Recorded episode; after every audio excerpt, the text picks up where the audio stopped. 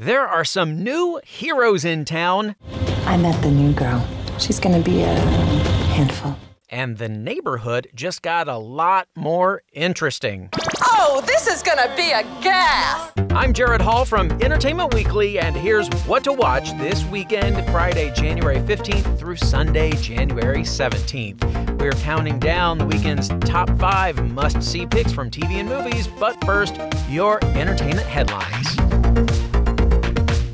Is Captain America coming out of retirement? According to new reports, Chris Evans is in talks to reprise his Marvel role in some capacity. Marvel declined to comment to EW, and Evans' reps did not immediately get back to us, but Evans did tweet, quote, news to me, with a shrug emoji. Or perhaps he's deflecting with that powerful shield of his. Lady Gaga will perform the national anthem at Wednesday's inauguration of Joe Biden as the 46th President of the United States. Jennifer Lopez has also been announced as a performer. It's probably too literal, but I'm hoping she goes with I love you, Poppy. And Saved by the Bell star Dustin Diamond has been diagnosed with stage 4 cancer, his rep tells EW. Diamond is currently in a Florida hospital and has already started chemotherapy. The 44 year old was hospitalized last weekend, and another rep tells EW that the medical problems started with a huge lump on the actor's throat. For other news, reviews, interviews, and much more, head over to EW.com. Number five.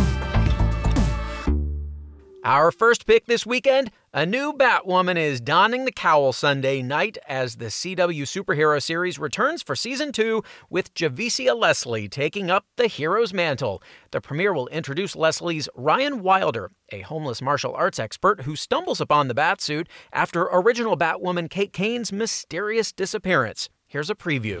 I met the new girl. She's gonna be a handful. Batwoman does not kill. Boo! Alice is planning something big. Don't kill me, but I made some alterations. To what, the suit? New look. New Batwoman. Leslie joins the Batwoman cast after original star Ruby Rose's shocking exit this past summer. Showrunner Caroline Dries has promised Rose's character won't be killed off, so season two will be centered around the mystery where is Kate Kane? Meanwhile, Ryan and Leslie will become her own Batwoman, establishing a brand new take on the Scarlet Knight. Leslie is the star of EW's latest digital cover, and she talked to us about Ryan Wilder's introduction to this world and the perspective she brings. This is a part of Gotham that doesn't get seen, you know? One thing that I noticed when I re- watched the first episode is how different Ryan is from the already established characters, you know? And so what I love about it is that you're intrigued to want to find out what is that side of Gotham doing?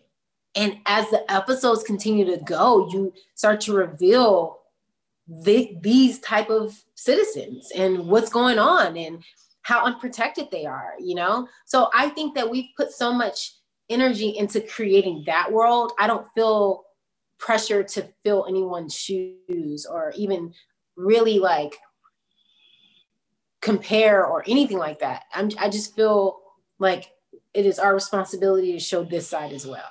And at the end of the day, the character of Kate Kane is important. That's always going to be the first Batwoman, and it should be, you know. But I think that it's really dope that we're getting this chance to show another side of not only Batwoman, but Gotham City.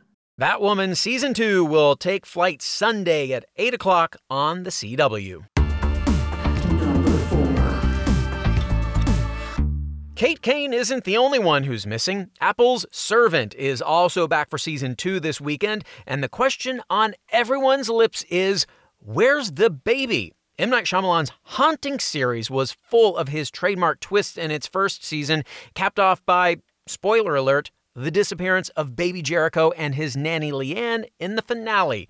As season two begins, both baby and nanny are still missing, and it seems things are only going to get stranger. My name is Leanne Grayson, and I come from Wisconsin. I hope that you will consider me. Do you have him? Oh. as a responsible and moral guardian for your son. They've taken Jericho. Leanne Grayson has been missing for five days. Leanne, if you're watching, please come home. Why are you looking so hard for this baby? We were giving him a loving home. He was never yours to keep. If we can find Leanne, she will lead us to Jericho. She's not the sweet child you think she is.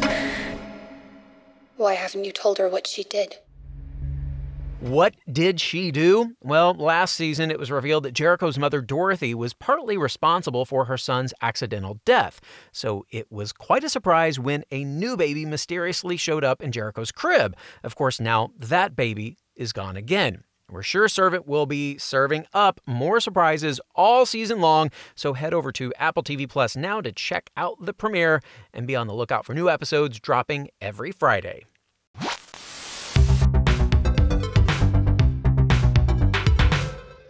Also on Apple TV Plus, debuting January 29th, is the movie Palmer, starring Justin Timberlake. Actor and Oscar winning documentarian Fisher Stevens directs the film. I spoke with him recently and asked the question What you watching? You know, I'd never seen The Crown, um, so I'm binging The Crown right now. And I'm watching a cool show called Occupied. It's a Norwegian series on Netflix. It's amazing. It's about Russia occupying Norway because of oil. It's I really recommend that. That's just blowing my mind. And then um, I, uh, I mean, I'm just so into Chernobyl. Um, um, so I'm, I'm kind of those are my three. Like I'm in between right now. Those three.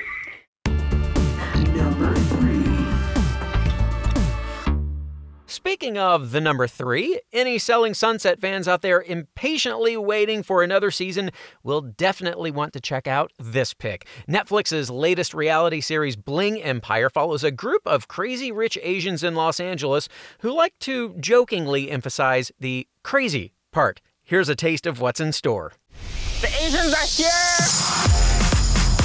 Just go shopping. That's the best therapy. It's really hard to flex your abs all day long. You have to hold your breath. In China, my husband's father would be an emperor, and baby G would be a little prince. Kind of need your help. Did you bring Botox? I only want to date for love. I'm so tired of other people's judgment. Kim Lee is a super famous DJ. You got it. Flaunt it. Cherise heirs to huge denim empire. And now Anna's back. Her father sells bombs, guns. I think it's very important to have fun. But between all that glitz and glamour, there's also drama galore. These friends have a lot of secrets, some serious romantic woes, and a few intense rivalries. EW's Marcus Jones recently spoke with cast member Kevin Kreider. As you'll see in the show, he's the new guy to this group of friends and in complete awe of all the bling. But it goes much deeper, as he explains. Yes, there's bling. There's people with lots of money, but it's really about me finding my own comfort with a new group of friends that I live in this world with now, or they allow me to live in that world, I should say. Finding my new place in LA and trying to find my place here with a new group of Asian friends that I've never met before. Um, discovering my identity as an Asian American. I think that was huge for me. Uh, so I think it's really about identity and finding your place in the world. And I think that's very relatable, not just with Asians, but just anybody. Um, I know a lot of people are claiming that it's like going to be tone deaf and it's just we don't want to see people spending money, but it's actually really not about that at all. Bling Empire, which is available to stream in full right now on Netflix, also has the honor of being our soundbite of the week. Cherie had her second child, Jovan, a few months ago, not long after her mom died. After meeting with celebrity psychic medium Tyler Henry, Cherie's young daughter, Jador, says something that makes Cherie think Jovan could be her mom reincarnated. And it has her thinking, What if that's my mom and she's like sucking on my boob? Like, that's kind of weird. I should stop breastfeeding him. Right? It's just so weird. When you put it that way, yes, weird indeed. We have to take a quick break, but first. Trivia! Not only is it trivia time, but it's also a big weekend for Marvel fans with the debut of the new Disney Plus series WandaVision, which we'll get to very soon. First, our trivia question about its star Paul Bettany. He has been part of the Marvel Cinematic Universe since the very beginning. What character did Bettany originally play going all the way back to 2008's Iron Man? Howard Stark, Jarvis, or Happy Hogan? The answer to that, plus our top two picks of the day, are coming up.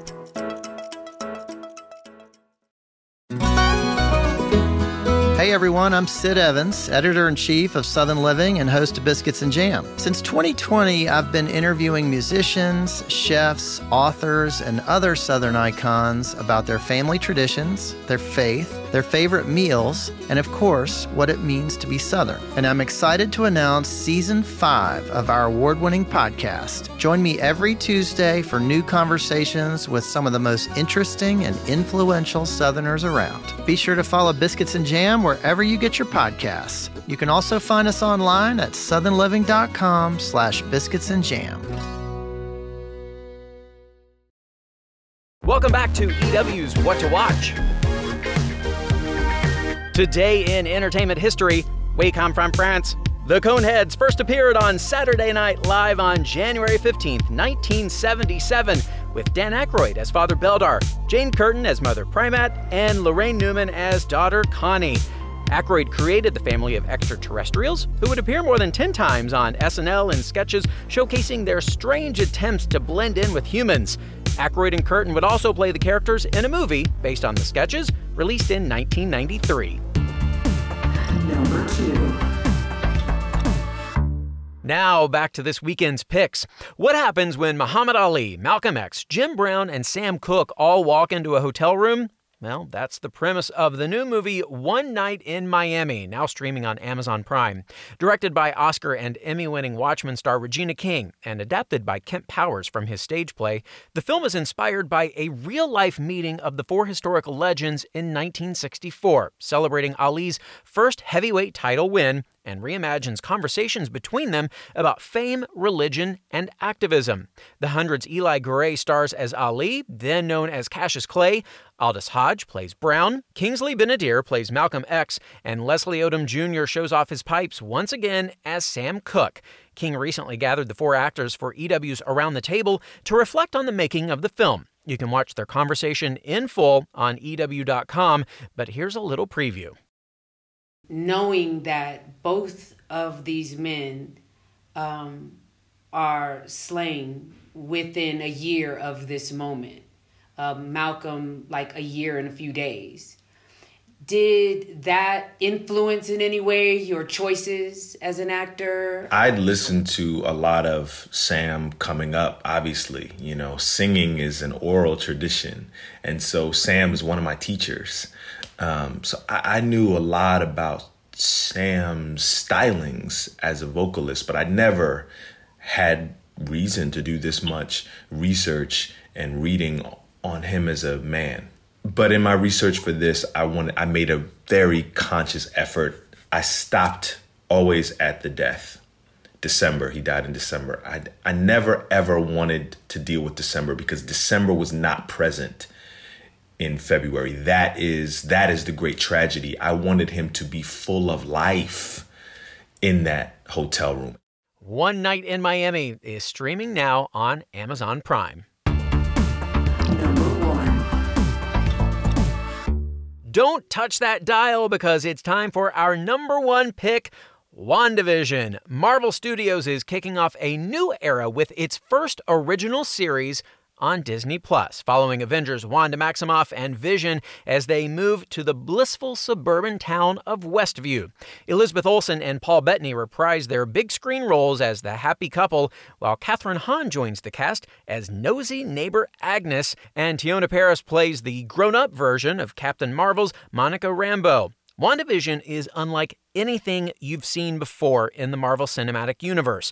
It's a wonderfully weird homage and send up of classic TV sitcoms. But as our newlywed heroes move through decades worth of TV tropes, they come to realize that their white picket fence life may not be as perfect as it seems.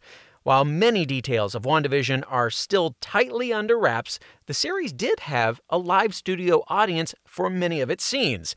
EW's Devan Coggan recently spoke with the cast about that and how it changed their performance versus what they're used to on Marvel films. The live audience, I think it changed my performance because it maybe not even in a good way, but I thought um, I I I think I was playing too much to the audience and not as much to the camera. Maybe that was the right thing to do, um, but I'm not sure. But um, uh, what it did do was thrust us full blown into sitcom land. It was like quite a ripping of a band aid, and we just were fully in sitcom mode right off, like right out the gate. And so I think that was really helpful um, because then I started to really feel comfortable in the 60s and and the more we the more we went with it, the more I started to feel um, comfortable within the the sitcom space. You can feel it in those shows, right? You, it feels like there's an audience in the room in their in their apartment, and the reason is there's an audience in their apartment, and you, you they're pitching well, the moment there's an audience in the room, it's it's hard to pitch to the camera. You just pitch beyond to, to the and you get slightly elevated, um, bigger performance. I think. The first two episodes of WandaVision are available to stream right now on Disney Plus.